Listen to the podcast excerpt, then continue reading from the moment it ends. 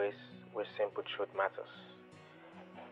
Today, I want to share a powerful insight about how essential it is that you and I, as believers, we need God. Not just daily, we need God every second, every minute, and every hour. Like the song that's the song that goes like this Lord, I need you. Oh, I need you. Every hour I need you. You are my one defense, my righteousness, my comforter, my all.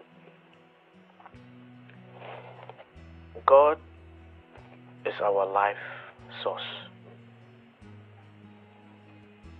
It's just like a phone needs to be charged. So when you charge the phone, you're going to use that phone, and gradually the battery is draining. So when you you don't want that battery to drain all the way to zero, and then you'll be able to use the phone. So Christians want their life to be drained all the way to zero, and that is when they can come to God. But when you know your battery is 50%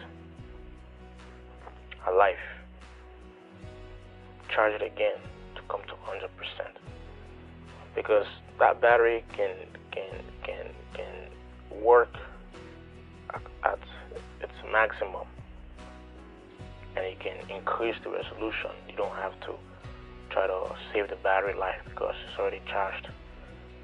And you can also do things to maintain the life of that battery. So you you and I as believers, God is our power source.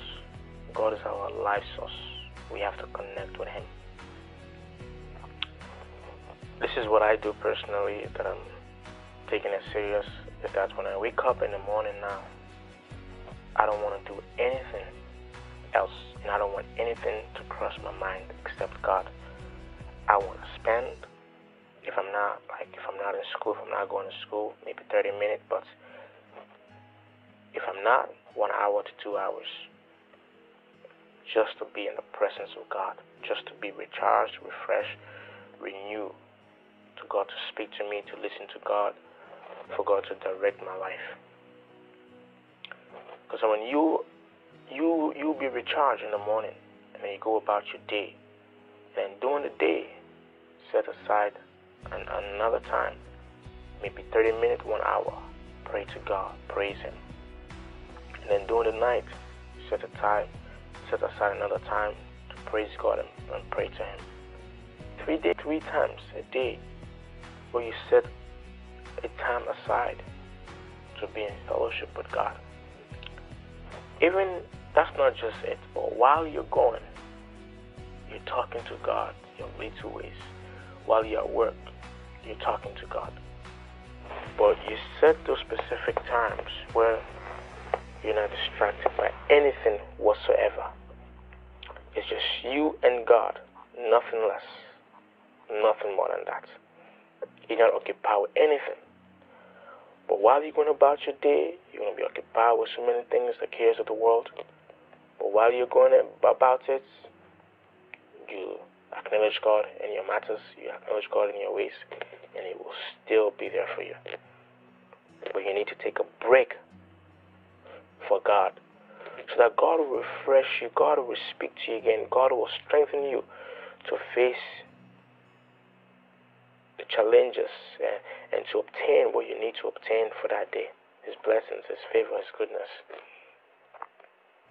So that's why you as you and I as believers, we cannot afford to lose our connection of life, our power source. Because the only way you can defeat the enemy, you can defeat yourself, you can defeat society, is when you are connected to God. Because it's no longer you who is living, it is God who is living in you, and Jesus is the master of life. That's why Satan wants to isolate you. He wants you to be distracted by so many things where you have so many things to do that God is not in it. But when you acknowledge God, He will make your path straight. So I just wanted to share this profound insight that we can't afford to lose connection with God. We can't afford to lose connection of God. We need to be connected to God every second, every minute, every hour, every day. You going to church on Sunday is not enough. It's just to sustain you for that time period you attended service. God is not just a Sunday thing or a Sunday time that you spend with Him. God, you're in a relationship with Him, just like a husband and wife. They see each other every single day, they communicate to each other, they help each other. That's exactly what a relationship is with God. You have to see Him every day, you have to know Him every day. And I pray that that will be our portion when it comes to having a deeper relationship with God where we communicate with Him every day, where we seek His face every day, where we listen to Him every day, where He speaks, where we speak to Him, where we help, where I, I, I, I do His will. He is there to do His will for my life. That's relationship, exchange, give and take. That's what God desires. And for that relationship to be successful, to grow, time and communication is necessary for both parties to relate and get to know each other. And then you enjoy that relationship and you benefit from that relationship.